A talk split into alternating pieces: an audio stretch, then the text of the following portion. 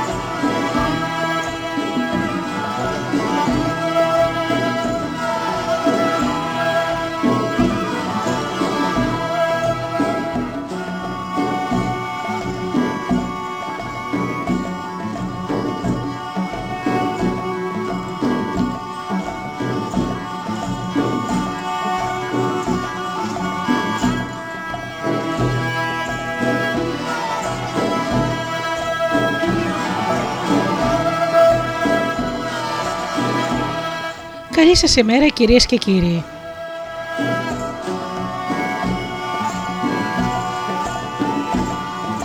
Είναι η εκπομπή «Μύθοι και πολιτισμοί» με τη Γεωργία Αγγελή. Ζωντανά από το στούντιο Δέλτα, το ραδιόφωνο της καρδιάς μας.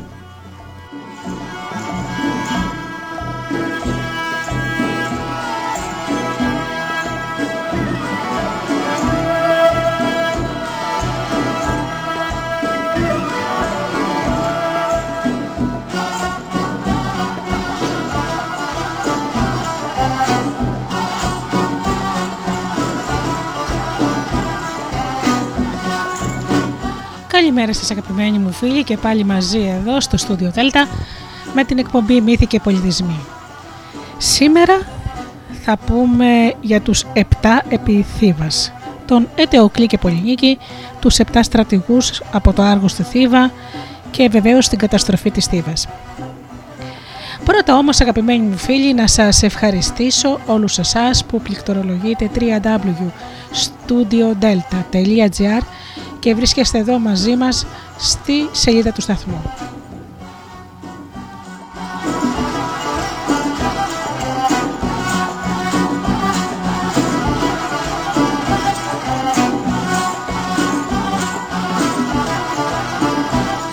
Να καλημερίσω και να ευχαριστήσω τους φίλους που μας ακούν από τις μουσικές σελίδες τις οποίες φιλοξενούμαστε όπως είναι το Live24.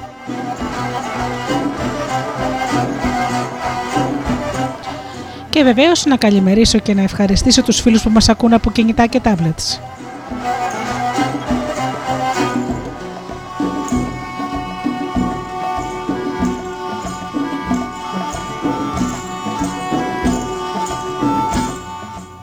Την καλημέρα μου για την αγάπη μου στους συνεργάτες και φίλους μου, τον Τζίμι, την Αφροδίτη και την Ωρα.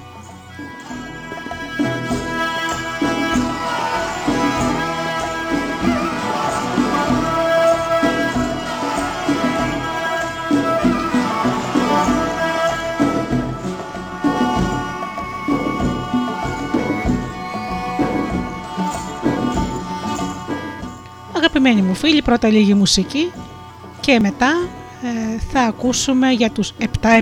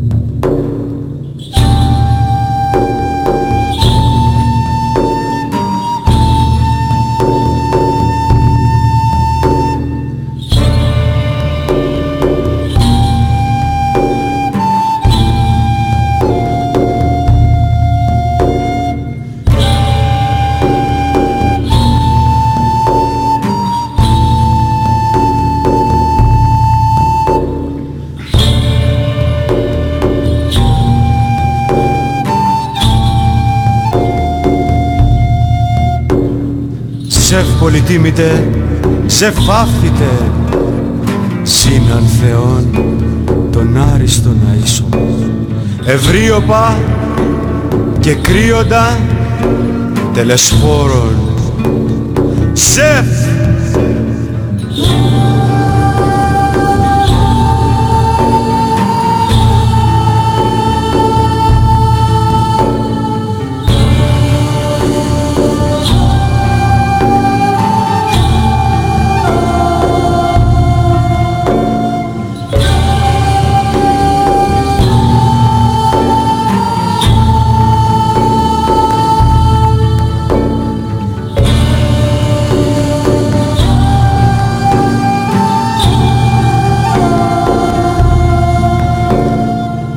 βασιλεύ διασύν κεφαλήν ανεφάνισαν τα δεθεία.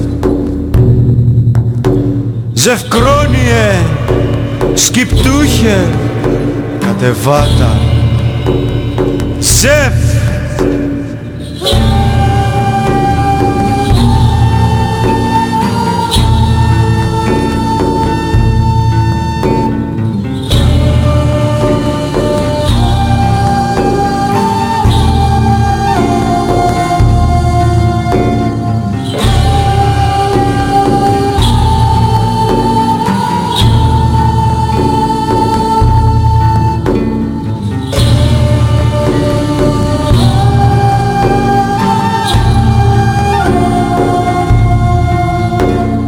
Παντογένεθλε, αρχή πάντων, πάντων και τελευτή.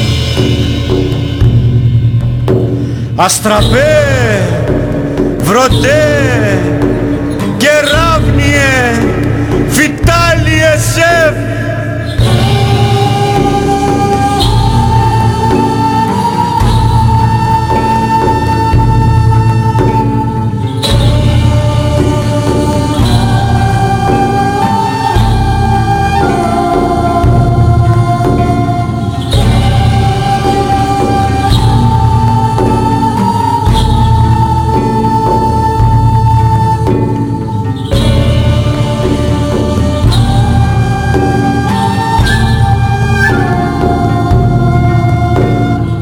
Ζεύς κεφαλή, ζεύς μέσα.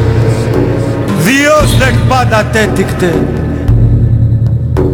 Ζεύς άρσιν γένετο Ζεύς άμπρωτος Έπλετο νύμφ Ζεύς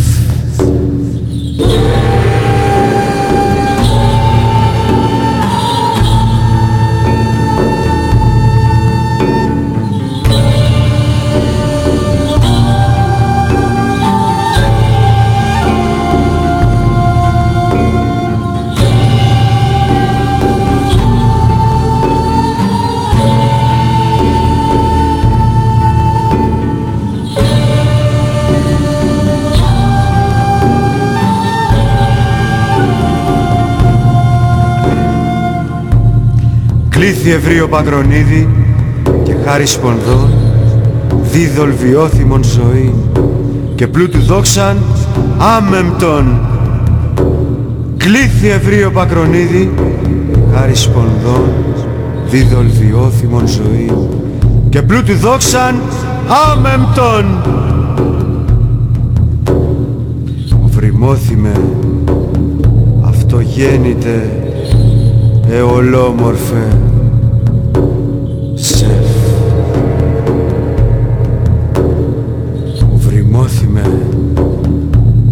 αυτογέννητε εολόμορφες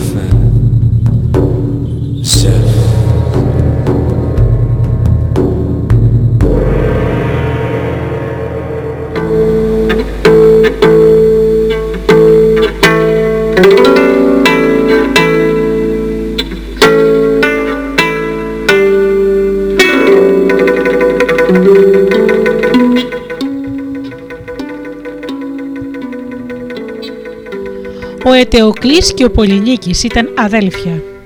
Είχαν και δύο αδελφές, την Αντιγόνη και την Ισμήνη. Και τα τέσσερα ήταν παιδιά του Ιδίποδα, του βασιλιά της Θήβας. Για αυτά τα παιδιά έλεγαν πως είχαν γεννηθεί από την αιμομικτική ένωση του πατέρα τους με την ίδια του τη μητέρα, την Ιωκάστη ή Επικάστη και πως έτσι ο Ιδίπους ήταν και πατέρας τους και αδελφός τους, αφού και εκείνους και αυτά είχαν βγει από την ίδια μάνα. Άλλοι όμως έλεγαν ότι δεν είχε κλείσει χρόνος από τη μέρα που ο Δίπο σκότωσε τον πατέρα του, τον Λάιο, και πήρε γυναίκα τη μητέρα του, όταν φανερώθηκε το φοβερό μυστικό, οπότε η Οκάστη πήγε αμέσως και κρεμάστηκε ή πέθανε από αβάσταχτη θλίψη και ντροπή, χωρίς να αφήσει παιδιά και ότι ύστερα από αυτά ο Ιδίπους έκανε κανονικό γάμο με την Ευρυγάνη ή Ευρυγάνια και ότι αυτή με αυτήν απέκτησε παιδιά. Άλλοι τέλος πίστευαν ότι τους γιου του Ιδίποδα από γάμο κανονικό τους έλεγαν όχι Ετεοκλή και Πολυνίκη, αλλά Φράστορα και Λαόνιτο, και ότι αυτοί δεν αξιώθηκαν να διαδεχτούν τον πατέρα τους γιατί σκοτώθηκαν στον πόλεμο πριν από αυτόν, υπερασπίζοντας όπως και ο ίδιος την πατρίδα τους από τους μηνύες του ορχομενού. Για εκείνους που πίστευαν πως ο, ο Αιτιοκλή και ο Πολυνίκης είχαν γεννηθεί από το άθεσμο ζεγάρωμα του Ιδίποδα με την Ιωκάστη, ο πατέρας καταράστηκε τους γιους του να μην αξιωθούν να τον διαδεχτούν στην εξουσία και να μην χαρούν τα αγαθά τους, αλλά μίσο θανάσιμο να τους χωρίσει και να πάνε σκοτωμένοι ο ένας από το χέρι του άλλου. Για αυτή τη φρικτή κατάρα ανέφεραν ένα σωρό αιτίες. Άλλοι έλεγαν πως σαν βγήκαν στο φως τα φοβερά μυστικά της ζωής του Ιδίποδα, ο Ιδίποδα πάνω στο ξέσπασμα της δυστυχίας του και αφού είχε βγάλει τα μάτια του με τα ίδια του τα χέρια, δεν μπόρεσε να συγκρατήσει μαζί με άλλα και αυτά τα λόγια.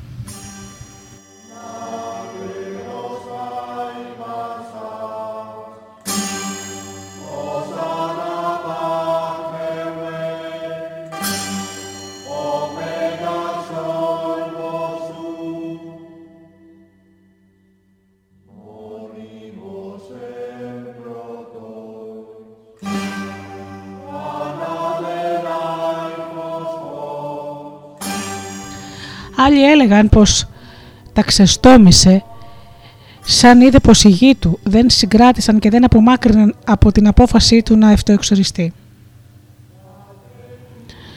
Άλλοι πάλι έλεγαν πως η οργή του πατέρα ξεπέρασε κάθε όριο όταν αυτός κατάλαβε πως η γη του προτού τους παραδώσει την εξουσία από δική τους πρωτοβουλία έπαψαν να το απονέμουν τις βασιλικές τιμές.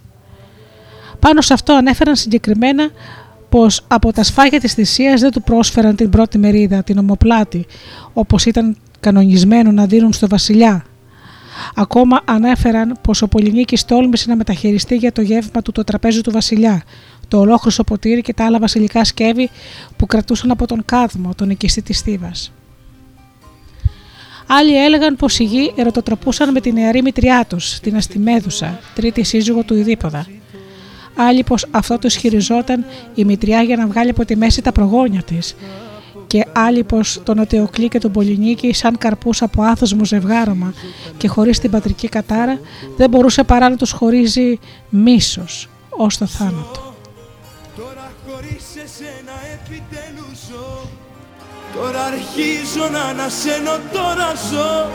Στα ψέματά σου τώρα πια δεν συμφωνώ. Ζω τώρα χωρίς εσένα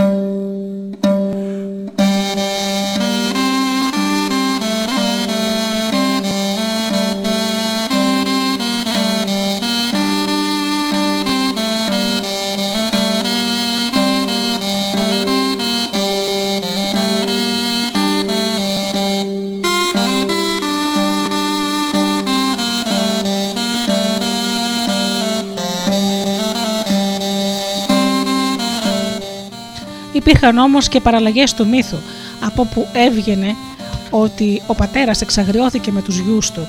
Όταν αυτοί η αποτροπή απέναντι στην πόλη, ύστερα από το σκάνδαλο, τον περιόρισαν μέσα στο παλάτι και του απαγόρεψαν την έξοδο ή δεν τον υπερασπίστηκαν όταν οι Θηβαίοι αποφάσισαν να τον διώξουν από την πόλη τους ή όταν οι ίδιοι οι γη του τον κήρυξαν έκπτωτο και τον εξόρισαν ή όταν αυτοί υπακούοντας σε χρησμό που έλεγε πως θα επικρατήσει εκείνος που θα έχει μαζί του τον Ιδίποδα ζωντανό ή νεκρό, πήγαν και τον βρήκαν στην εξορία του στην Αθήνα και προσπάθησαν χωρίς τη θέλησή του να τον ξαναφέρουν πίσω στη Θήβα, όχι για να τον τιμούν, μα για να τον έχουν σύμμαχό τους στις δικές τους διαφορές.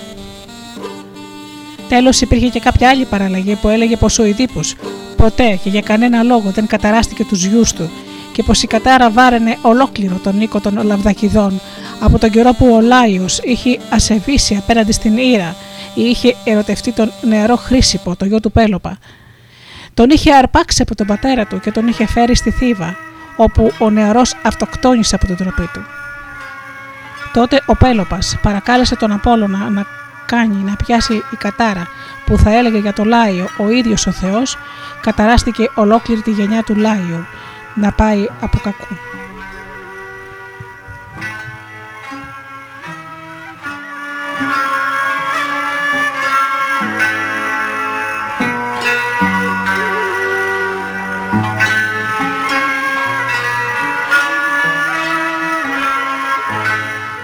Στην αρχή ο Αιτεοκλής και ο Πολυνίκης, είτε από φόβο μήπω τους βρει η πατρική ή η πατρογονική κατάρα, είτε και επειδή δεν είχαν ακόμα ενηλικιωθεί, άφησαν την εξουσία στο θείο τους, τον Κρέοντα, τον αδελφό της Ιωκάστης. Αργότερα όμως κάποιος δαίμονας μπήκε στο μυαλό τους και τότε αποφάσισαν να πάρουν οι ίδιοι στα χέρια τους την εξουσία και συμφώνησαν να βασιλεύουν εναλλακτικά από ένα χρόνο ο καθένας. Σύμφωνα με μια εκδοχή πρώτα ανέβηκε στο θρόνο ο Πολυνίκης που ήταν μεγαλύτερος και ύστερα ο Ετεοκλής που αφού συμπληρώθηκε ο χρόνος της βασιλείας του αρνήθηκε να παραδώσει την εξουσία στον αδελφό του όπως είχε υποχρέωση από τη συμφωνία και τότε ο Πολυνίκης αναγκάστηκε να φύγει από την Αθήνα. Σύμφωνα με άλλη εκδοχή, ο Τεοκλής που δεν ήταν ο μικρότερος αλλά ο μεγαλύτερος κράτησε από την αρχή αυθαίρετα το θρόνο και έδειξε τον αδελφό του τρίτη εκδοχή άφηνε να γίνει γνωστό ότι ούτε ευθερεσία ούτε διαφωνία παρατηρήθηκε ανάμεσα στα αδέλφια και ότι ειρηνικά συμφώνησαν. Ο Αιτιοκλή να κρατήσει το θρόνο και ο Πολυνίκης να φύγει από την επικράτεια. Θα έπαιρνε όμως ολόκληρη την κινητή περιουσία της οικογένειας μαζί με τον πέπλο και το περιδέριο της προγιαγιάς τους, της Αρμονίας, γαμήλια δώρα της Αθηνάς και της Αφροδίτης, αντικείμενα με ανυπολόγιστη αξία και μαγική δύναμη. Τέλος, μια τέταρτη εκδοχή αναφέρει ότι ο Πολυνίκης μόνος του έκρινε σωστό να απομακρυνθεί από τη Θήβα για να μην δώσει αφορμή σε, κάποια, σε καμιά δυσάρεστη κατάσταση και ότι ο Τεοκλής τον κάλεσε να επιστρέψει από την αυτοεξορία του μετά το θάνατο του Ιδίποδα. Τότε ήταν που διαφώνησαν οριστικά κατά την διανομή των αγαθών τους, γιατί ο Πολυνίκης ζητούσε περισσότερα από όσο ο Τεοκλής δεχόταν να παραγωγήσει. Έτσι ο Πολυνίκης ξανά φύγε από τη Θήβα, αλλά αυτή τη φορά με εχθρικές διαθέσεις απέναντι στον αδελφό του.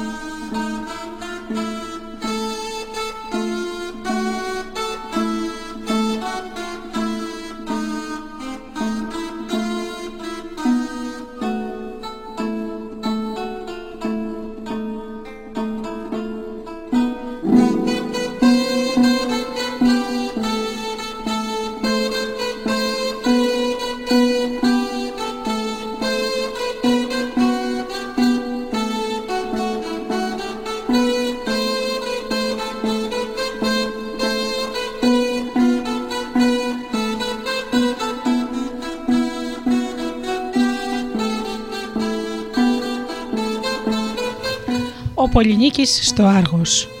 Μια νύχτα με καταιγίδα ο άδραστος βασιλιάς στο Άργος άκουσε θόρυβο στους διαδρόμους του παλατιού του και χτυπήματα σπαθιών. Σαν πρόβολα από το δωμάτιό του είδε δύο νεαρούς ξένους να μάχονται σαν τα θεριά για το ποιος θα πάρει κάποιο κατάλημα για ύπνο. Ήρεμα και πατρικά μπήκε ανάμεσά τους, τους χώρισε, τους συμφιλίωσε και τους έμπασε στο αρχοντικό του για να τους προσφέρει τη φιλοξενία του. Με την κουβέντα έμαθε ποιοι ήταν οι ξένοι, ποια ήταν η ιστορία τους και τι τους έφερε στο Άργος. Ο πρώτος ήταν ο Πολυνίκης που όπως είπαμε είχε φύγει από τη Θήβα για άλλους μόνος του από φόβο μήπως με την παρουσία του κάνει να βγει αληθινή η πατρική πατρογονική κατάρα για άλλους διωγμένος από τον αδελφό του που αυθαίρετα είχε κρατήσει τον θρόνο μόνο για τον εαυτό του. Ο δεύτερος ήταν ο Τιδέας, Βασιλόπουλο και αυτός από την Καλλιδονία της Ετωλίας, γιος του βασιλιά Ινέα από την ένωσή του με την Περίβια ή από αιμομικτική σχέση με την κόρη του τη Γόργη. Ο Τιδέας είχε εξοριστεί από την πατρίδα του γιατί αθελά του είχε σκοτώσει τον αδελφό του. Ο Λένια ή το Ξέα ή Μελέαγρο ή Μελένιπο. Για άλλους τα ξαδέρφια του Αλκάθο και Λικοπέα και άλλους τον Φινέα, τον Ευρύλαο, τον Υπέρλαο, τον Αντίοχο, τον Ευμίδη, τον Στέρνοπα, τον Ξάνθυπο και τον Στέναλο. Όλους αυτούς επειδή σχεδίαζαν την ανατροπή του πατέρα του.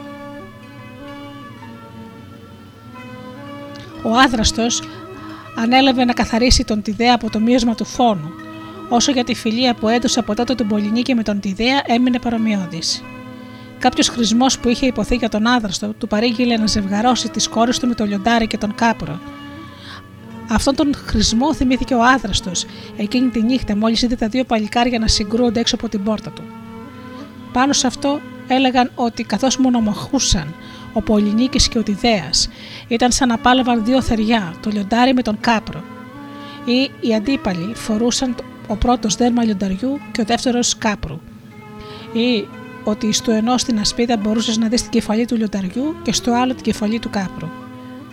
Ή τέλος ότι ακριβώς αυτά τα δύο θηρία ήταν τα διακριτικά του θηριού που έφεραν απάνω τους τα δύο Βασιλόπουλα. Ο Πολυνίκης στον Θηβαϊκό Λέοντα και ο Τιδέας στον Καλλιδόνιο Κάπρο. Έτσι ο άντρα του αποφάσισε να παντρέψει τις δύο του κόρες με τους φιλοξενούμενου του. Ο Πολυνίκης πήρε την Αργία, ο Τιδέας την Διηπήλη. Ο Πολυνίκης πρόσφερε στην αργία τα πιο ακριβά κοιμήλια του βασιλικού οίκου της Θήβας, δηλαδή τον πέπλο και, τον, και το περιδέριο της αρμονίας, σύμφωνα με άλλες παραλυγές του μύθου. Ο Πολυνίκης και η Αργία, προτού συναντηθούν στο Άργος, είχαν γνωριστεί και συνδεθεί στη Θήβα, όπου η βασιλοπούλα του Άργους ήταν ανάμεσα στους καλεσμένους για τους μεγάλους αγώνες, στον ηρωικό θάνατο του Ιδίποδα. Οι άλλοι Όμως έλεγαν ότι ο Ιδίποδας πέθανε ή έπεσε για την πατρίδα αφού ο Πολυνίκης είχε ήδη κάνει το γάμο του και ότι το νερό ζευγάρι πήγε στη Θήβα και πήρε μέρος σε εκείνες τις εθνικές γιορτές της. Μια και ο Πολυνίκης ω τότε έμενε με τη θέλησή του μακριά από τη Θήβα και δεν είχε διαφορές με τον Ετεοκλή. Σύμφωνα με αυτή την παραλλαγή, τότε ακριβώς μάλωσαν τα δύο αδέλφια και ο Πολυνίκης πήρε τη γυναίκα του και ξανάφυγε από την πατρίδα του, και αυτή τη φορά αποφασισμένος για όλα. Το άλλο ζευγάρι, ο Τιδέας και η Διηπήλη, έγιναν πολύ ευτυχισμένοι σαν απόκτησαν το γιο τους τον Διομήδη, ένα ήρωα από εξαιρετική του φύση. Η καλή τύχη και η ιδιαίτερη εύνοια της Αθηνάς τον αξίωσαν να είναι ανάμεσα στα σπάνια εκείνα παλικάρια που αφού πάτησαν τη θύβα πήγαν και πάτησαν και την τρία.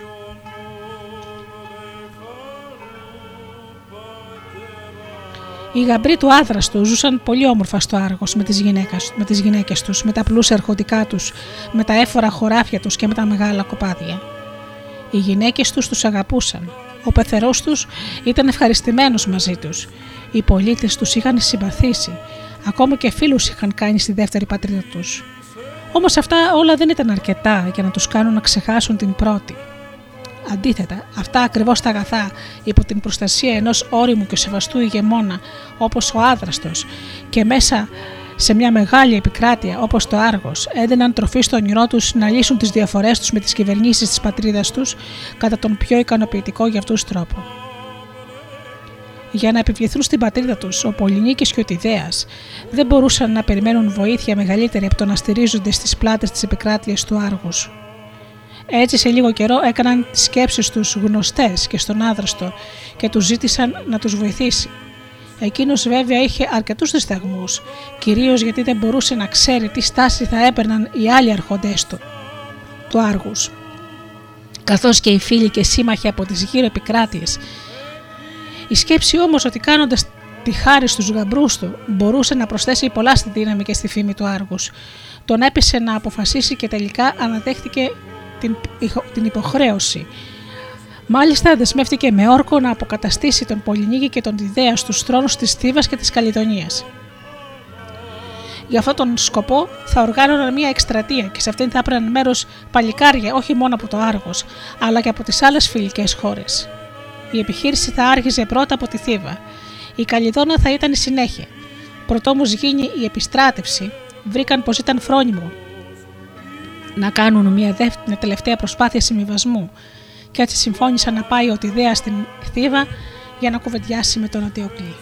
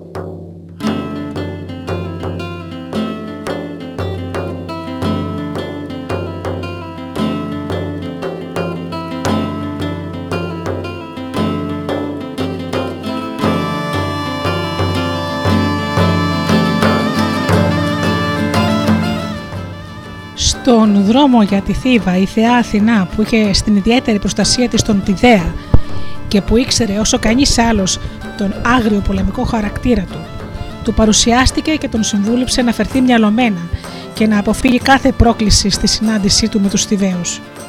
Πραγματικά, ο Τιδέας μπήκε στη Θήβα χωρίς επεισόδια και ζήτησε να δει τον Οτιοκλή.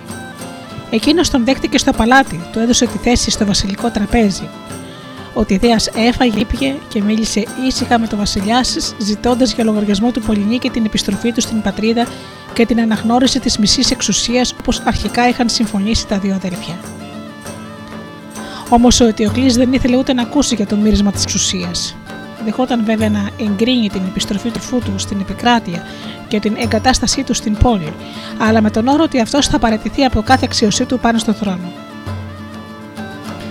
Άλλοι έλεγαν πως ο Αιτιοκλή είχε δείξει κάποια διάθεση να κάνει τελικά μερικές ακόμα παραχωρήσεις που όμως τώρα πια με την ενισχυμένη θέση του Πολυνίκη στο Άργο δεν μπορούσαν να κρυθούν ικανοποιητικές.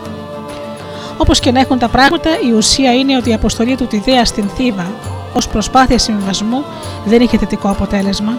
Γι' αυτό ο Τιδέα, αφού μάλιστα με την είσοδό του στη Θήβα είχε ήδη κατασκοπεύσει την δύναμη των Θηβαίων, πράγμα που του ήταν χρήσιμο για την έχεια, σε μια προσπάθειά του αυτή τη φορά, πιο σύμφωνη με το χαρακτήρα του, θέλησε να κάνει τον Οτεοκλή να νιώσει χειροπιαστά τι σήμαινε η άρνησή του να συμφιλειωθεί με τον αδελφό του και να του δείξει ποιους άντρες θα είχε να αντιμετωπίσει.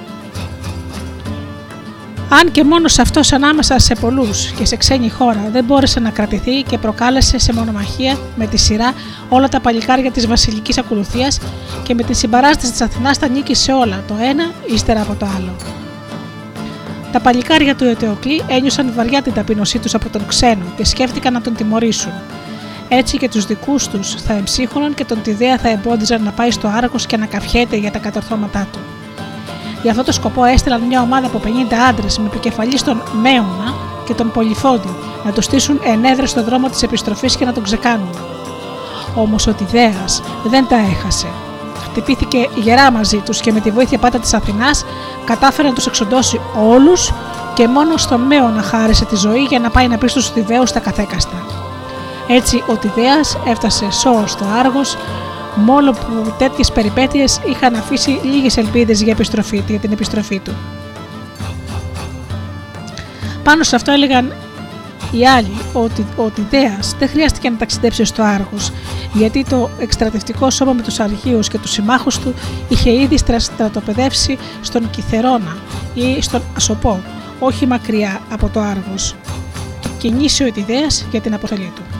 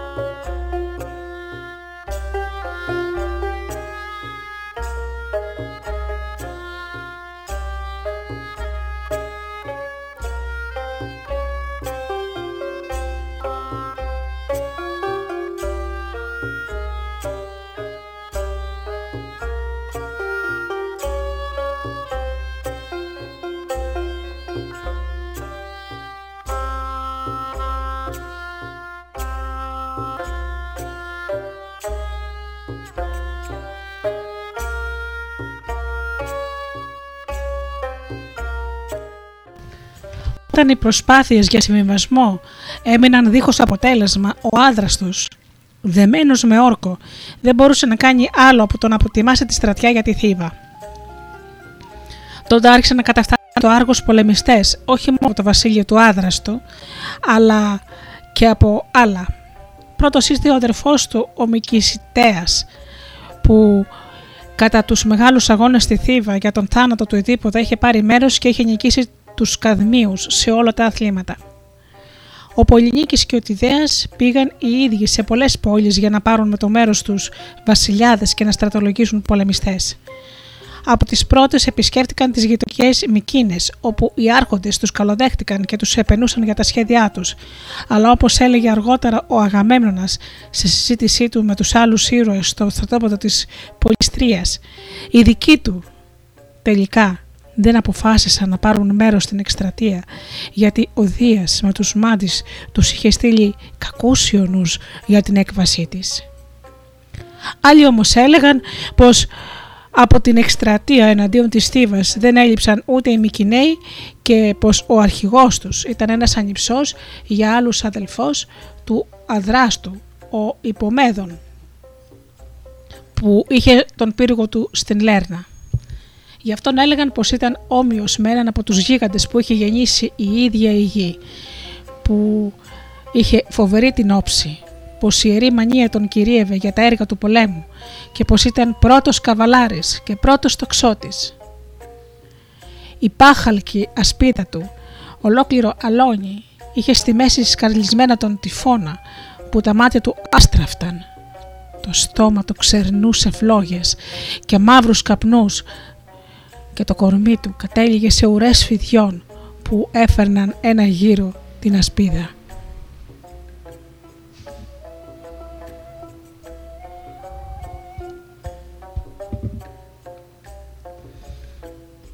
Από την Αρκαδική Τεγέα ήρθε ο Παρθονοπέος, γιος της Αταλάντης και του Μελανίωνα ή του Μελεάγρου ή και του ίδιου του Θεού Άρη, μεγαλωμένος και γυμνασμένος στο Άργος, για μερικούς γνήσιος αργίους και μάλιστα αυτός αδελφός του Αδράστου. Ο Παρθενοπέος ήταν ένας όμορφος νέος με εξαιρετικά αντρικά χαρακτηριστικά, με γοργή ματιά, με πλούσια μαλλιά και στα μάγουλά του φύτρινο το πρώτο χνούτι. Στην ασπίδα του μπορούσες να δεις τη μορφή της μητέρας του, της Αταλάντης, καθώς το ξέβει τον Καλλιδόνιο Κάπρο. Και άλλοι έλεγαν όμως πως για να φέρνει τρόμο στους αντιπάλους είχε βάλει να ιστορήσουν πάνω στην ασπίδα του τη Σφίγγα, της Θήβας, να καταβροχθήσει ένα θύμα της. Άλλος φοβερός πολέμαρχος ήταν ο Καπανέας, σωστός γίγαντας, καθόλου κατώτερος από τον Άρη στα έργα του πολέμου και με φρόνημα ανώτερο από αυτό των ανθρώπων. Αυτός απειλούσε να πατήσει τη θύβα, να την κάψει, να την ανασκάψει, είτε ήθελε ο Δίας είτε όχι, και έλεγε πως οι αστραπές και οι κεραυνοί ήταν γι' αυτόν λιακάδα του κατά μεσήμερου. Η ασπίδα του είχε ζωγραφισμένη απάνω της την προειδοποίησή του για τους αντιπάλους. Ένα γυμνό άντρα που με αναμένο δαυλό στο χέρι βάζει φωτιά σε μια πόλη. Ή ένα γίγαντα που σηκώνει στους ώμους ολόκληρη πόλη, αφού μελωστό την έχει ξεθεμελιώσει από το έδαφος. Στο Άργος πολλοί τιμούσαν ακόμα ένα σπουδαίο παλικάρι που το όνομά του έμοιαζε με του Οτεοκλή. Τον έλεγαν Ετέοκλο και ήταν γιος του Ήφη ή του Ήφη του. Είχε ακέραιο χαρακτήρα και ήταν αξεπέραστος, αξεπέραστος στην τέχνη να κυβερνά και τα πιο άγρια άλογα. Στην ασπίδα του είχε σήμα ένα πολεμιστή που με σκάλα ανεβαίνει στις πολεμίστρες ενός εχθρικού πύργου και από κάτω τα λόγια ούτε και ο ίδιος ο Άρης δεν μπορεί από εκεί να με βγάλει. Άλλοι αρχηγοί που ήρθαν να ενωθούν με τη στρατιά ήταν ένας από τους ήρωες της αργοναυτικής εκστρατείας, ο Λαόδοκος, γιος του Βίαντα και θείος του Αδράστου. Ο Λυκούργος, ανιψιός του Άδραστου, παιδί του αδελφού του Πρόνακτα, ακόμα ο Αλιθέρσης ή Αλιμίδης και τέλος ο Ήδας και ο Λυκαίας γη του Αφαρέα.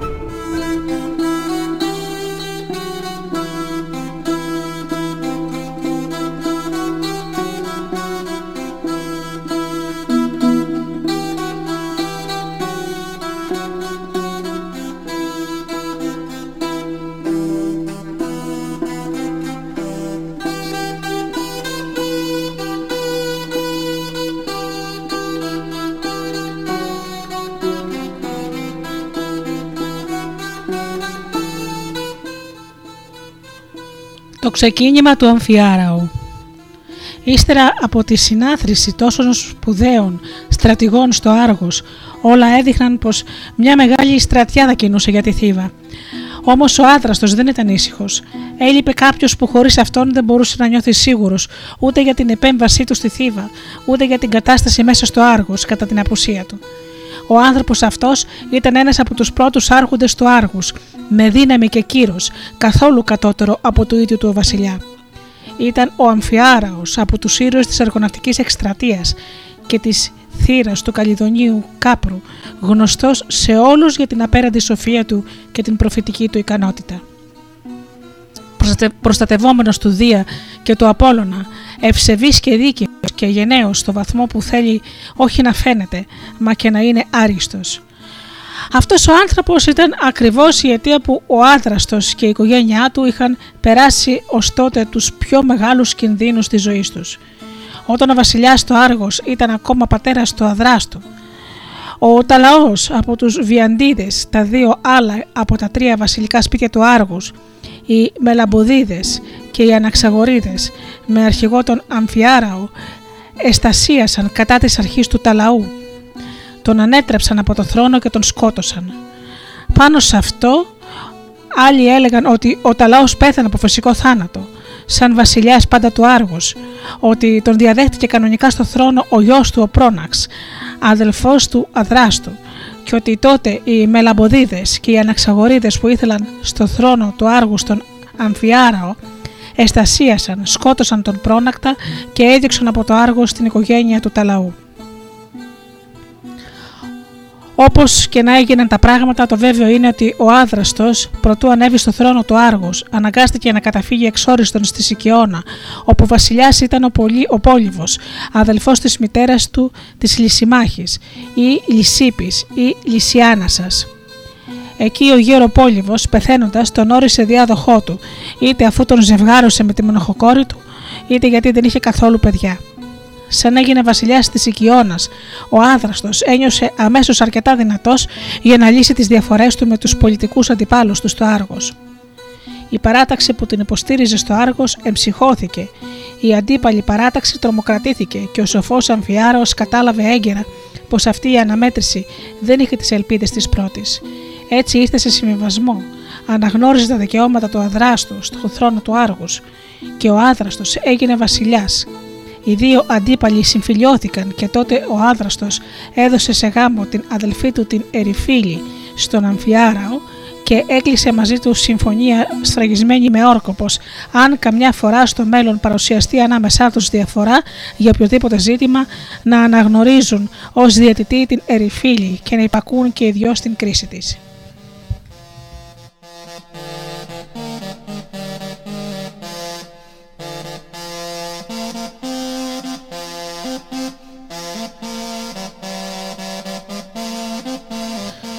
Σαν άρχισε στο Άργος η κινητοποίηση για την εκστρατεία εναντίον της Θήβας, ο Αμφιάραος διατηρούσε τις καλές του σχέσεις με τον Άδραστο και έτσι εκείνος δεν παρέλειψε να του κάνει γνωστά τα σχέδιά του. Όμως όταν ο Άδραστος τον κάλεσε να ενωθεί μαζί τους και ο ίδιος και η δική του ο Αμφιάραος όχι μόνο αρνήθηκε, απερίφραστα την προσωπική συμμετοχή του, αλλά και του συμβούλεψε όλους να μην βγουν καθόλου στον πόλεμο. Ο Αμφιάρος με τη μεγάλη μαντική δύναμή του και φαίνεται πως ο Δίας δεν είχε στείλει μόνο στους Μικυναίους κακούς ιονούς, ήξερε από πριν ότι αυτή η επιχείρηση θα είχε κακό τέλος, ότι όλοι εκτός από τον άδραστο θα έπεφταν νεκροί μπροστά στα τείχη της Στίβας και ότι ακόμα και ο ίδιος ο προφήτης, το μάτι της στρατιάς όπως τον έλεγε αργότερα ο άδραστος, ήταν γραφτό να μην γυρίσει στο σπίτι του και το κορμί του να γίνει λίπασμα στην ξένη γη. Καθώς από τη μια ο άδραστος δίσταζε να λείψει από το Άργος αφήνοντας πίσω του τον Αμφιάραο παλαιός φετεριστή του θρόνου του και από την άλλη ο Πολυνίκης και ο Τιδέας βασανίζονται από την έγνοια μήπως ματαιωθούν τα σχέδιά τους. Συμφώνησαν πως άλλο δεν τους έμενε παρά να πάνε να βρουν το σοφό γέροντα, ύφη ή ύφητο, σύμφωνα με κάποια παραλλαγή πατέρα της Ερυφίλης και να τον παρακαλέσουν να τους πει με ποιο τρόπο ο Αμφιάραος θα μπορούσε να πιστεί ή και να αναγκαστεί να ακολουθήσει τη στρατιά.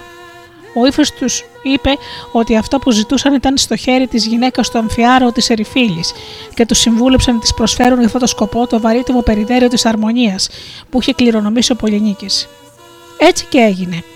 Ο Πολυνίκης εξασφάλιζε την υποστήριξη της Ερυφίλης, αφού την δωροδόκησε με το σπάνιο εκείνο κοιμήλιο του βασιλικού οίκου του Στίβα, που όπως έλεγαν ή δεν το έχει δώσει ως τότε στη γυναίκα του την αργία ή την έπεισε να το παραχωρήσει στην Ερυφίλη για να πετύχουν το σκοπό τους. Άλλοι όμως έλεγαν πως δεν χρειάστηκε να στερηθεί η αργία τον, τον αντικατάστατο θολίδι της, γιατί ο άδραστο φρόντισε ο ίδιος να προσφέρει στην αδελφή του ένα περιδέριο όχι κατώτερο σε αξία. Τέλος, δεν παρέλειπαν και εκείνοι που έλεγαν πως το περιδέριο της αρμονίας στάθηκε ακριβώς η αιτία για να μαλώσουν ο Θεοκλή και ο Πολυνίκης, και ότι αυτό το γεγονός έγινε στη Θήβα στις γιορτές για τον Ιδίποδα, όπου ανάμεσα στους καλεσμένους ήταν όχι μόνο η αρχία αλλά και η ερηφίλη.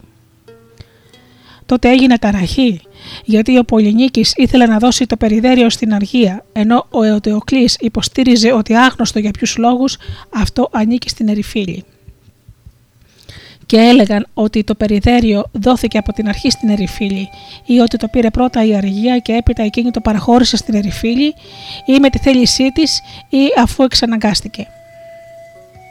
Φαίνεται όμως ότι ο μύθος στην πρώτη του μορφή παρουσίαζε την Ερυφίλη να παίζει αυτόν τον μεσολαβατικό ρόλο για την συμμετοχή του άντρα της στην εκστρατεία, ενεργώντας σαν διαιτητής, όπως είχαν συμφωνήσει ο άδραστος και ο αμφιάραος κατά τη συμφιλίωσή τους. Πράγμα που κάνει φανερό ότι δεν χρειαζόταν για κανένα λόγο ο άδραστος και οι δικοί του να καταφύγουν στις συμβουλές του ύφη, ίσως ούτε να δωροδοκίσουν την ερηφίλη με κανένα αντικείμενο. Αυτό ενισχύεται και από μια ακόμα παραλλαγή του μύθου που δείχνει ότι ο Αμφιάραος μην μπορώντας να αμφισβητήσει τη διακριτική εξουσία της γυναίκας του και αναγκασμένος να πειθαρχήσει στην κρίση της. Δεν βρήκε κανένα άλλο τρόπο να αντιδράσει και γι' αυτό κρύφτηκε για να μην τον βρουν οι πολεμιστές και τον πάρουν μαζί τους. Αλλά τελικά η Ερυφίλη έδειξε στους άλλους τον κρυψώνα του, οπότε ο Αμφιάραο, θέλοντας και μη, αραματώθηκε και ενώθηκε με τη στρατιά. Πιστεύοντας όμως πως προδόθηκε από τη γυναίκα του Αμφιάρος πριν ανεβεί στο κατάλευκο άρμα του, έσυξε και είπε σιγά στο αυτή του γιού του του μικρού Αλκμαίωνα, πως όταν μεγαλώσει και μάθει ότι ο πατέρας του χάθηκε στον πόλεμο, να πάρει εκδίκηση για το χαμό τους, τιμωρώντας αυτός τη μάνα του και πατώντας αυτός τη θύβα.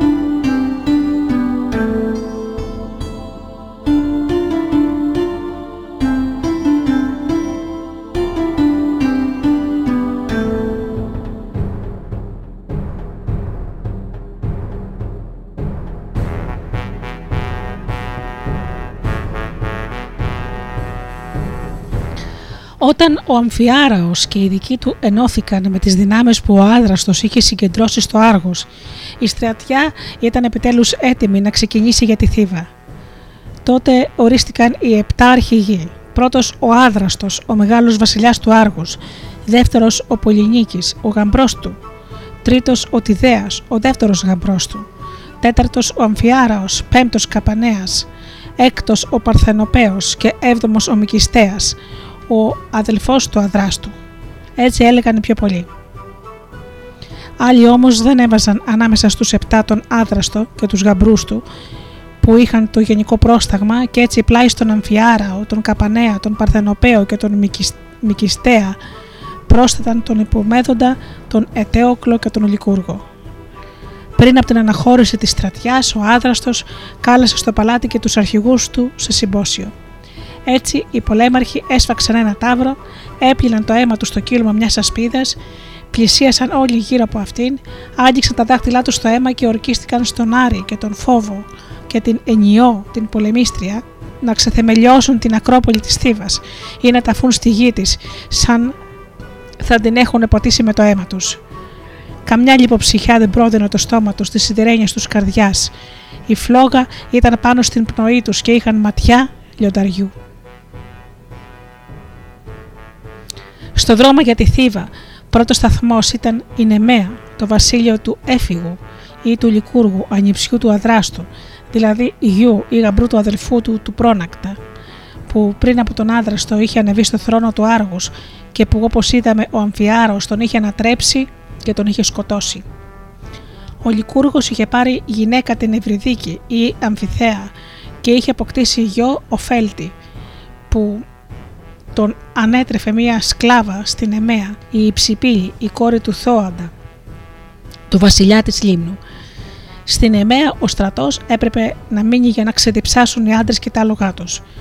Νερό όμως δεν βρέθηκε αμέσως. Ο Διόνυσος όπως έλεγαν για να προστατέψει από τους εχθρούς, από τους εχθρούς της τη Θήβα, την πατρίδα του, είχε ξεράνει τον αργολικό κάμπο που διέσχιζε η στρατιά του αδράστου. Τότε η Υψηπίλη ανέλευε να οδηγήσει τους πολεμιστές σε κάποια πηγή. Ακούμπησε τον μικρό Οφέλτη, πλάι σε ένα θάμνο και απομακρύνθηκε για λίγο. Ώσπου να γυρίσει η Υψηπίλη, ένα φίδι ξετρύπωσε από κάπου και δάγκωσε το παιδάκι. Οι άντρες του άδραστου έτρεξαν και σκότωσαν το φίδι, αλλά ο μικρός δεν έζησε. Τότε ο Αμφιάραο είπε πως ο θάνατος του παιδιού ήταν σημάδι για το θάνατο που τους περίμενε όλους. Ονόμασε τον Οφέλτη Αρχέμορο, δηλαδή αρχή του θανάτου, και συμβούλεψε όλους τους πολεμιστές να γυρίσουν σπίτια τους.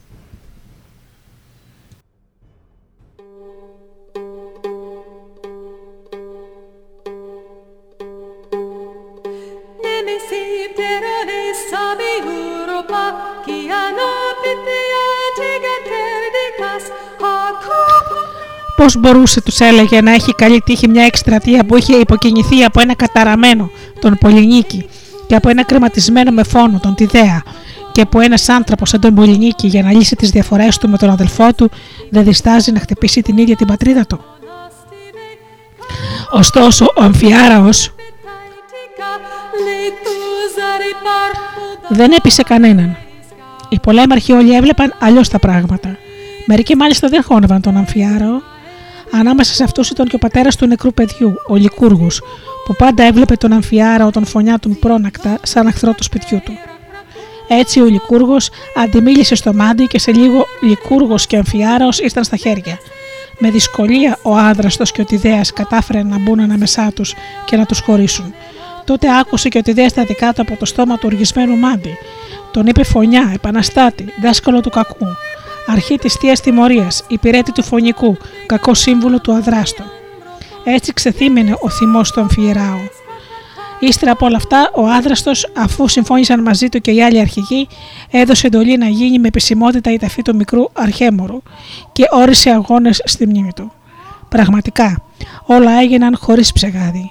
Στους αγώνες νίκησαν οι παρακάτω ήρωες. Στις υποδρομίες ο Άδραστο, στο τρέξιμο ο Ετέοκλος, στην πυγμαχία ο Τιδέας, στο άλμα και στην δισκοβολία ο Αμφιάραος, στον ακοντισμό ο, Λαόδη, ο Λαόδοκος, στην ελεύθερη πάλι ο Πολυνίκης και στην τοξοβολία ο Παρθενοπαίος. Αυτή ήταν η αρχή για ένα θεσμό που έμενε στην ιστορία σαν νεμεακοί αγώνες ή νέμεα. Άλλοι όμως έλεγαν ότι αυτοί οι αγώνες έγιναν στη, μνήμη, στη μνήμη όχι του αρχέμορου αλλά του παππού του του πρόνακτα ή γιατί καθώς πίστευαν εκείνος είχε δώσει τη ζωή του για τους επτά ή για να εξευμενήσουν το πνεύμα του αφού πήγαν να ρηχτούν στο κίνδυνο του πολέμου.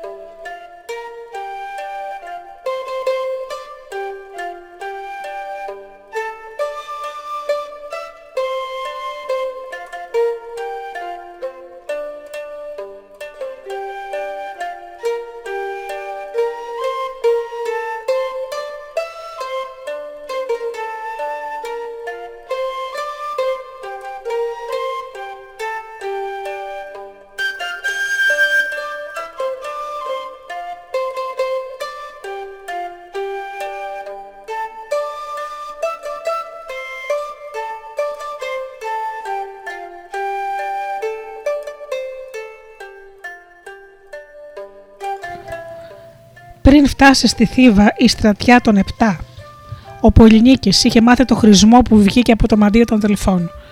Θα επικρατούσε εκείνος που θα είχε μαζί του τον Ιδίποδα. Ο Ιδίπους που θα είχε μαζί του.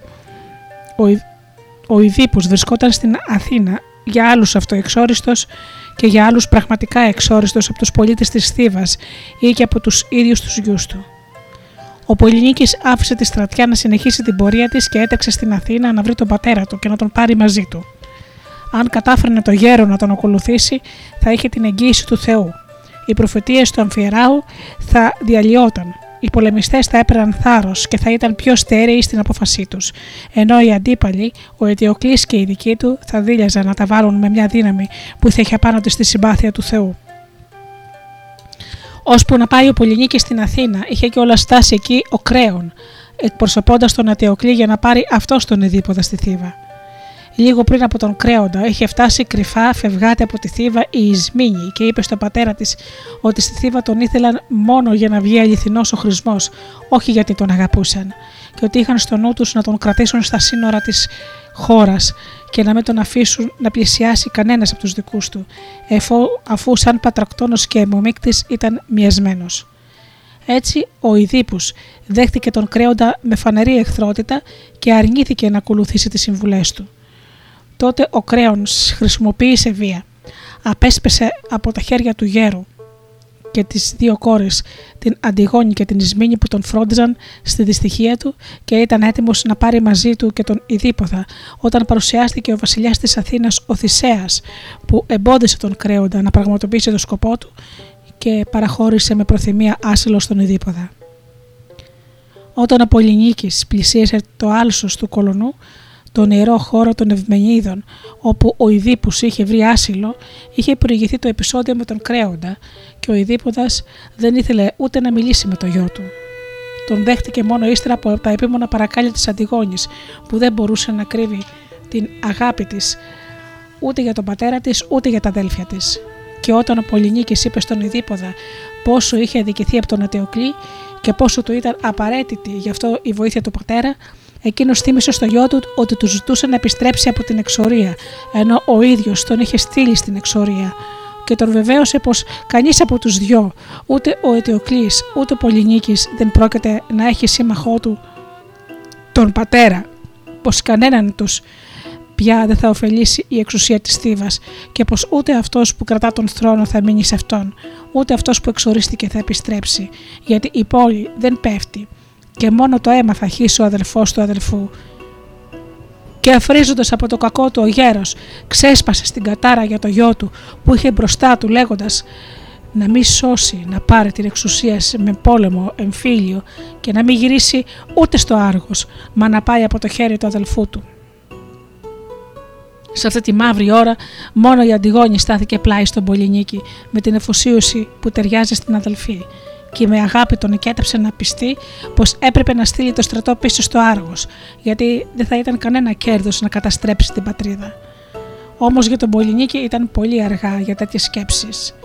Όταν σε λίγο οι Θεοί πήραν από τη ζωή τον Ιδίποδα, οι Αντιγόνοι και οι Εσμήνοι άφησαν την Αθήνα και έτρεξαν στη Θήβα, μήπως μπορέσουν και εμποδίσουν τα αδέρφια να αλληλοφαγωθούν.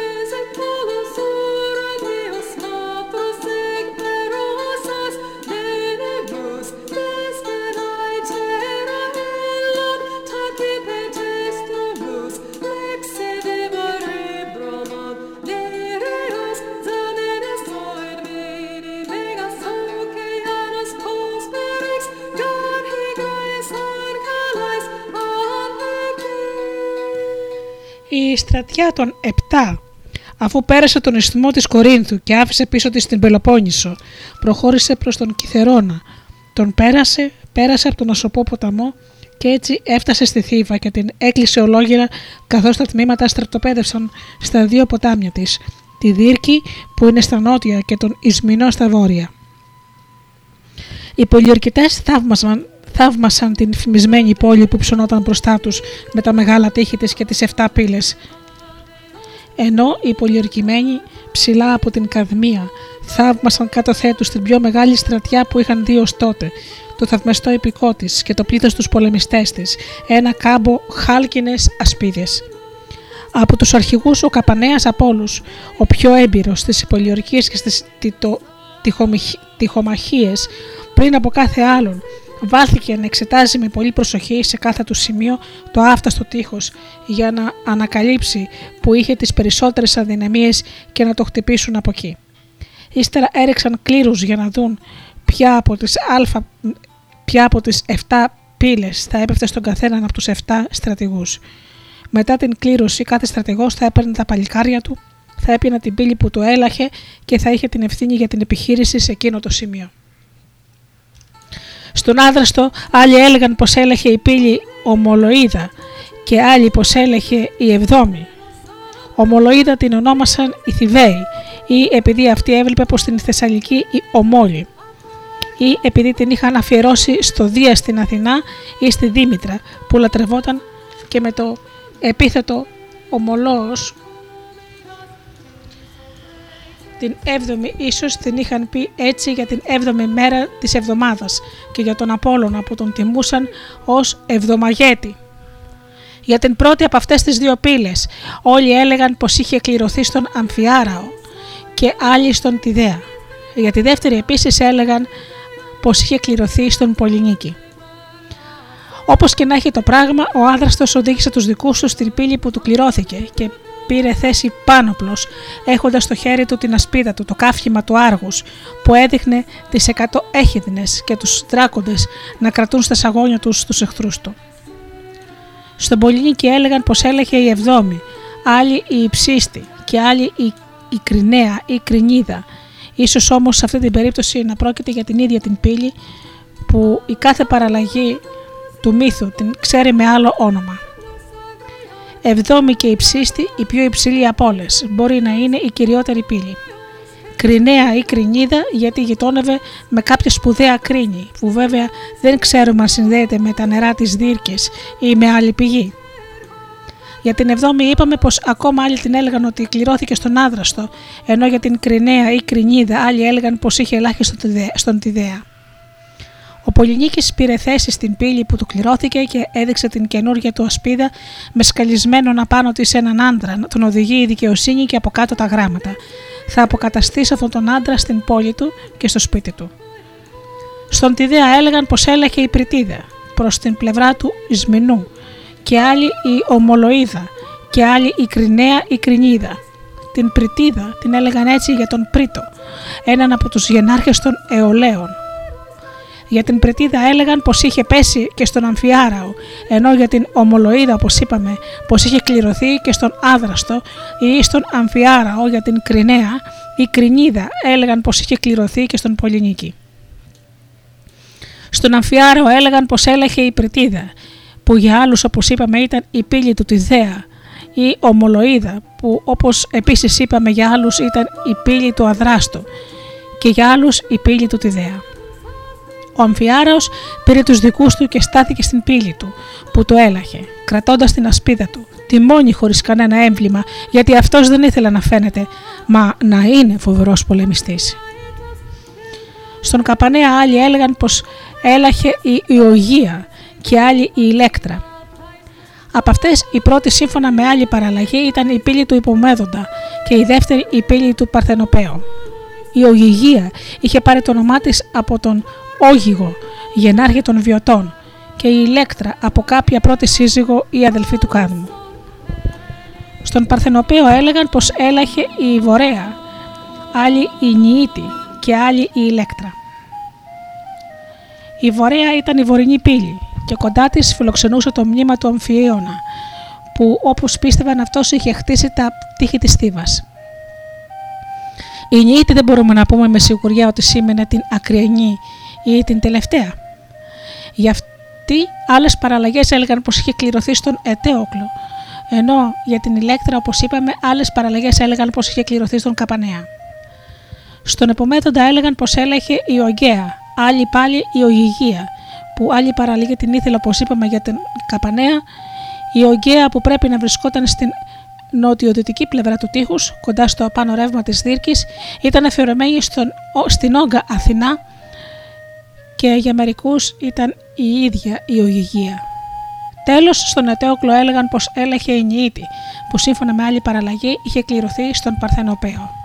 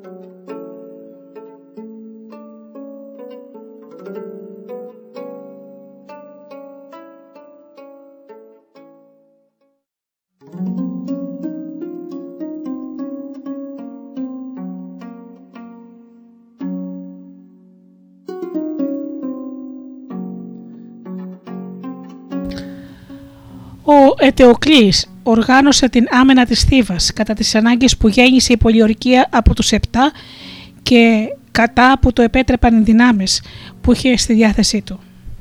Σύμμαχοι των Θηβαίων έλεγαν πως έτρεξαν τότε οι Φλεγίες, άγριος πολεμικός λαός που κατοικούσε στην Φωκίδα και στην περιοχή του Ορχομενού. Στις επτά πύλες του τείχους απέναντι, στις επτά, απέναντι στα επτά επίλεκτα τμήματα με τους επτά φοβερούς αρχηγούς τους, ο Ετιοκλής όρισε επτά δικά του επίλεκτα τμήματα με επτά δικούς του πολέμαρχους που θα μπορούσαν άξια να αναμετρηθούν με τους επτά αρχηγούς του εχθρού. Ο ίδιος ο Ετιοκλής με άλλα έξι σπουδαία παλικάρια αποτέλεσε αυτή την ομάδα των 7 πρώτων υπερασπιστών της Θήβας και που θα είχαν ο, ο καθένας σε κάθε πύλη την ευθύνη για την άμυνά της. Στην πύλη που είχε σταθεί ο Τιδέας, ο Εωτεοκλής έβαλε αρχηγό τον Μελάνιπο, τον έξοχο γιο του Αστακού, που κράταγε από τους Σπαρτούς την γιγαντογενιά, εκείνη των πρώτων κατοίκων της Στίβας που γέννησε η μάνα γη όταν ο Κάδμος την έσπηρε με δόντια ενός δράκοντα που ο ίδιος είχε σκοτώσει. Απέναντι στον άγριο και έξαλλο τη δέα, ο Μελάνιπος ήταν όχι μόνο ο δυνατός αντίπολο, μα και το σεμνό παλικάρι που δεν χωνεύει τα λόγια τα μεγάλα. Εκεί που είχε σταθεί ο Καπανέας, αντίπαλός του, ορίστηκε ο Πολυφόντης, ένας γενναίος που με την παρουσία του και μόνο έκανε όλους τους πολεμιστές να νιώθουν σιγουριά. Η ίδια η Άρτεμη τον είχε στη σκέπη της. Για τον Πολυφόντη έλεγαν πως είχε οδηγήσει εκείνους τους 50 άντρες που είχαν στήσει ενέδρα στο Τιδέα και πως είχε τότε σκοτωθεί. Άλλοι όμως δεν πίστευαν πως είχε γίνει κάτι τέτοιο και έτσι έλεγαν πως ο Εοκλή τον είχε ανάμεσα στα 7 πρώτα παλικάρια του εκεί που είχε πάρει θέση ο Ετέοκλος, πήγε να τον αντιμετωπίσει ο Μεγαρέας, ο γιος του Κρέοντα, που όπως και ο Αστακός κρατούσε και αυτός από τους Σπαρτούς. Ο Μεγαρέας είχε την περηφάνεια και όχι τη στη γλώσσα, μα στα χέρια του και ήταν αυτός που δεν εδίλιασε καθόλου ανάμεσα στο σάλαγο της μάχης με τα άλογα. Άλλοι όμως έλεγαν πως ο τόπολος του Ετέοκλου είχε οριστεί όχι ο Μεγαρέας, μα ο Λεάδης, αδελφός του Μελάνιπου, σίγουρα και αυτός από τους Σπαρτούς, σαν γιος του Αστακού. Στην πύλη που είχε λάχιστον υπομέδοντα, ο Ετεοκλής έβαλε να σταθεί ο υπέρβιος, άξιος γιος του Ίνοπα, άψογος στην κορμοστασιά, στο φρόνημα, στον οπλισμό σε όλα. Και αν ο αντίπαλός του είχε στην ασπίτα του έμβλημα την ζωγραφιά του φοβερού τυφώνα, αυτός είχε του Δία με τους κεραυνούς του. Εγγύηση για την νίκη, γιατί ποτέ ο πατέρας των Θεών δεν ήταν ο χαμένος. Άλλοι όμως έλεγαν ότι ο δίπολο του υπομέδοντα δεν ήταν ο υπέρβιος, μα ο Ίσμαρος, αδελφός και αυτός του Μελάνιπου, τρίτος γιος του Αστακού. Του Παρθενοπαίου αντίπαλος ορίστηκε για άλλους ο Άκτορ, αδελφός του υπέρβιου, άντρας δίχως κομπασμό, με χέρι σίγουρο για όλους και για άλλους ο Ασφόδικος, ο Αμφίδικος, του Αστακού και αυτός τέταρτος γιος. Και τέλος για άλλους ο περικλημένος, βλαστός του Νιλέα ή του Ποσειδώνα και της Χλωρίδας, κόρης του Μάντι τη Ρεσία.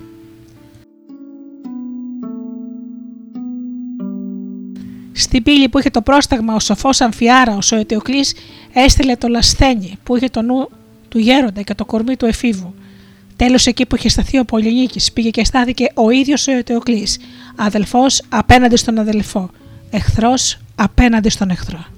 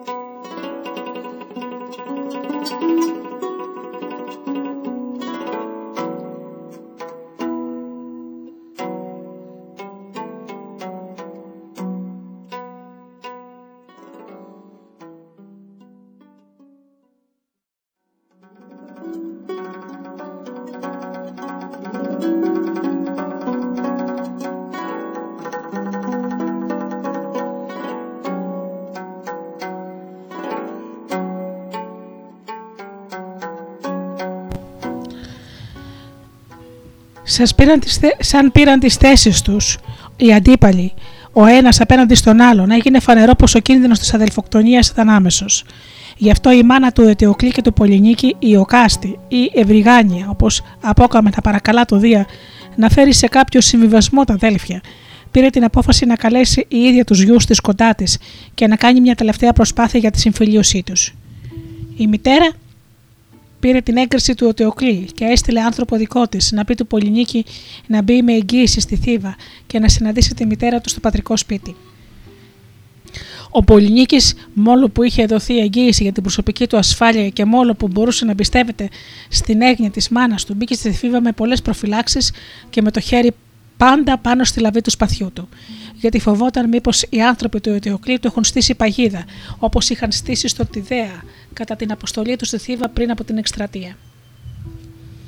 Η μάνα κατάφερε να συναντηθούν τα αδέλφια μέσα στο δικό της δωμάτιο, ίσως το ίδιο όπου τα, αυτή τα είχε γεννήσει, και τα παρακάλεσε πέφτοντας στα πόδια τους και δείχνοντας το στήθος που είχαν βυζάξει και οι δύο, να ξεχάσουν πια την έχθρα τους και τις διαφορές τους και να ζήσουν ο ένας κοντά στον άλλον όπως ταιριάζει στα αδέλφια.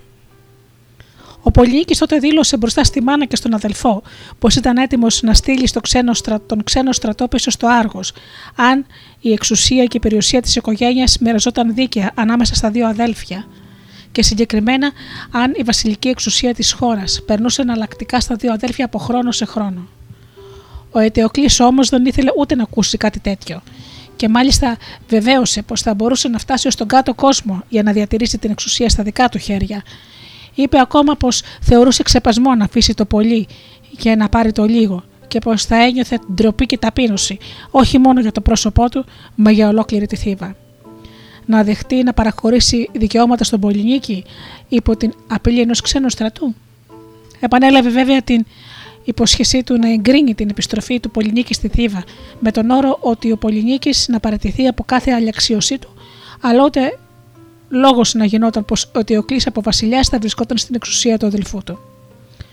Τέλος, ο Αιτιοκλή, λέγοντας πως δεν είχε πια καιρό για χάσιμο, έδειξε στον αδερφό του την έξοδο με πολιτικό τρόπο. Λένε μάλιστα πως δεν τον άφησε να δει ούτε τις αδελφέ του.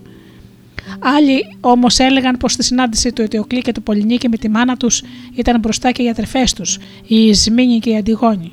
Και ακόμα ο πατέρας τους, ο Ιδίποδας, που βέβαια είχε τυφλωθεί με τα ίδια του τα χέρια, αλλά δεν είχε εξοριστεί και ότι όλοι μαζί παρακαλούσαν τα δύο αδέρφια να συμφιλειωθούν χωρίς να πετύχουν τίποτα.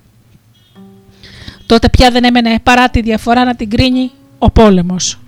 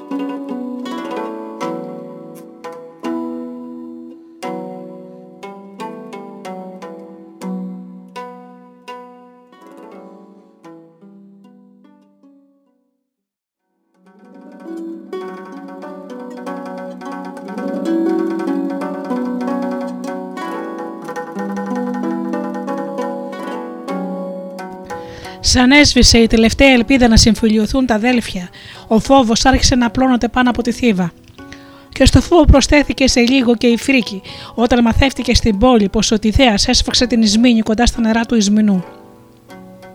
Η κοπέλα είχε βρεθεί εκεί με το μνηστήρι της στον Πορεκλήμενο ή Θεοκλήμενο, αυτόν που έλεγαν πως είχε ορίσει ο Αιτιοκλή αντίπαλο του Παρθενοπαίου, σε μια από τις επτά πύλες της Θήβα.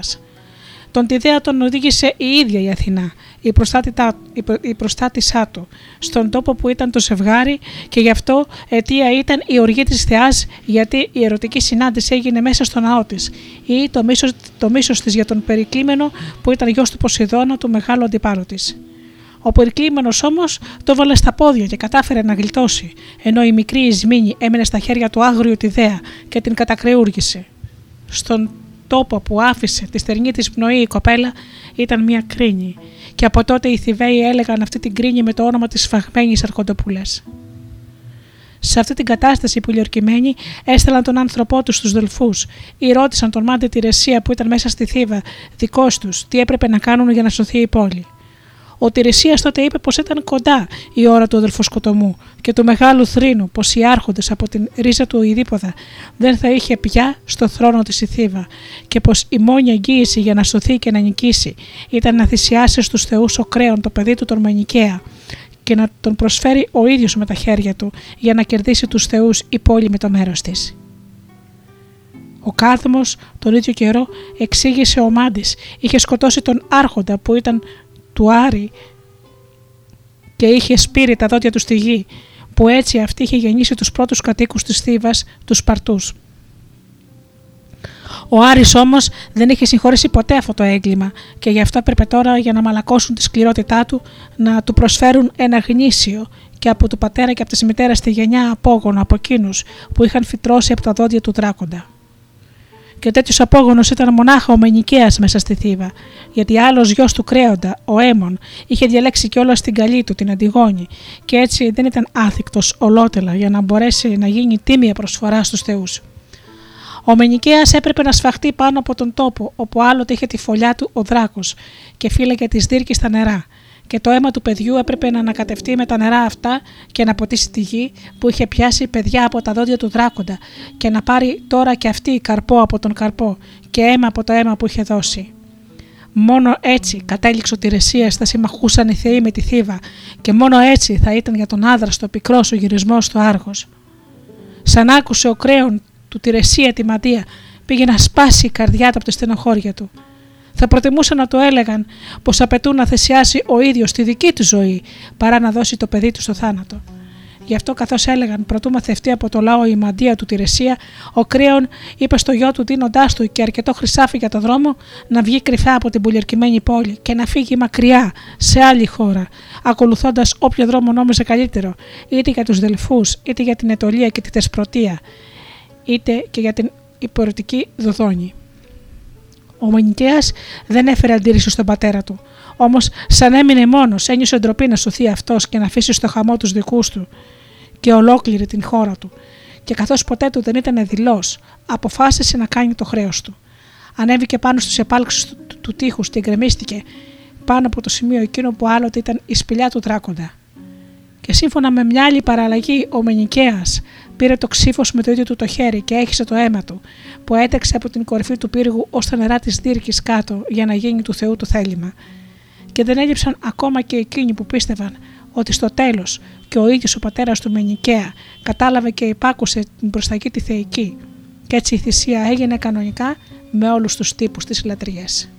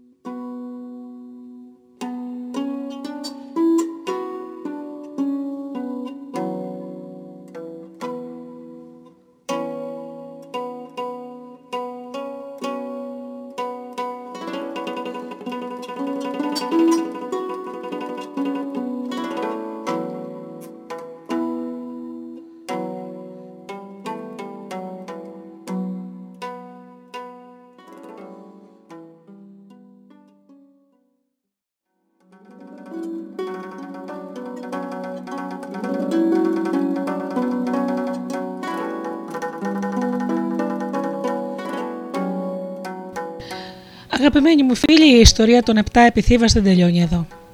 Θα συνεχίσουμε την αφήγησή μας το επόμενο Σάββατο την ίδια ώρα πάντα στις 10 το πρωί στην εκπομπή Μύθοι και Πολιτισμοί. Εκεί θα ακούσουμε το δεύτερο και τελευταίο μέρος την ιστορία των 7 επιθύβας.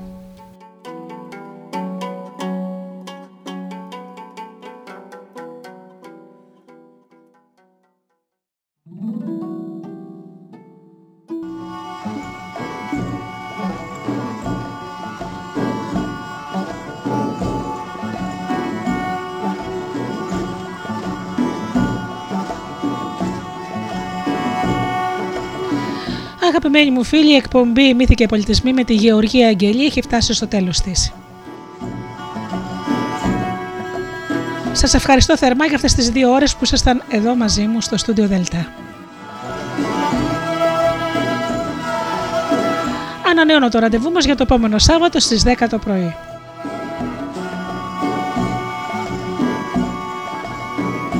Έως τότε αγαπημένοι μου φίλοι μου, σας εύχομαι να περνάτε καλά, να είστε καλά και αγαπήστε τον άνθρωπο που βλέπετε κάθε μέρα στον καθρέφτη.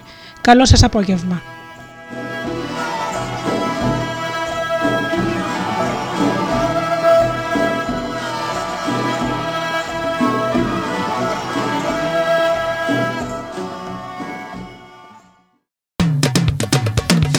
www.studiodelta.gr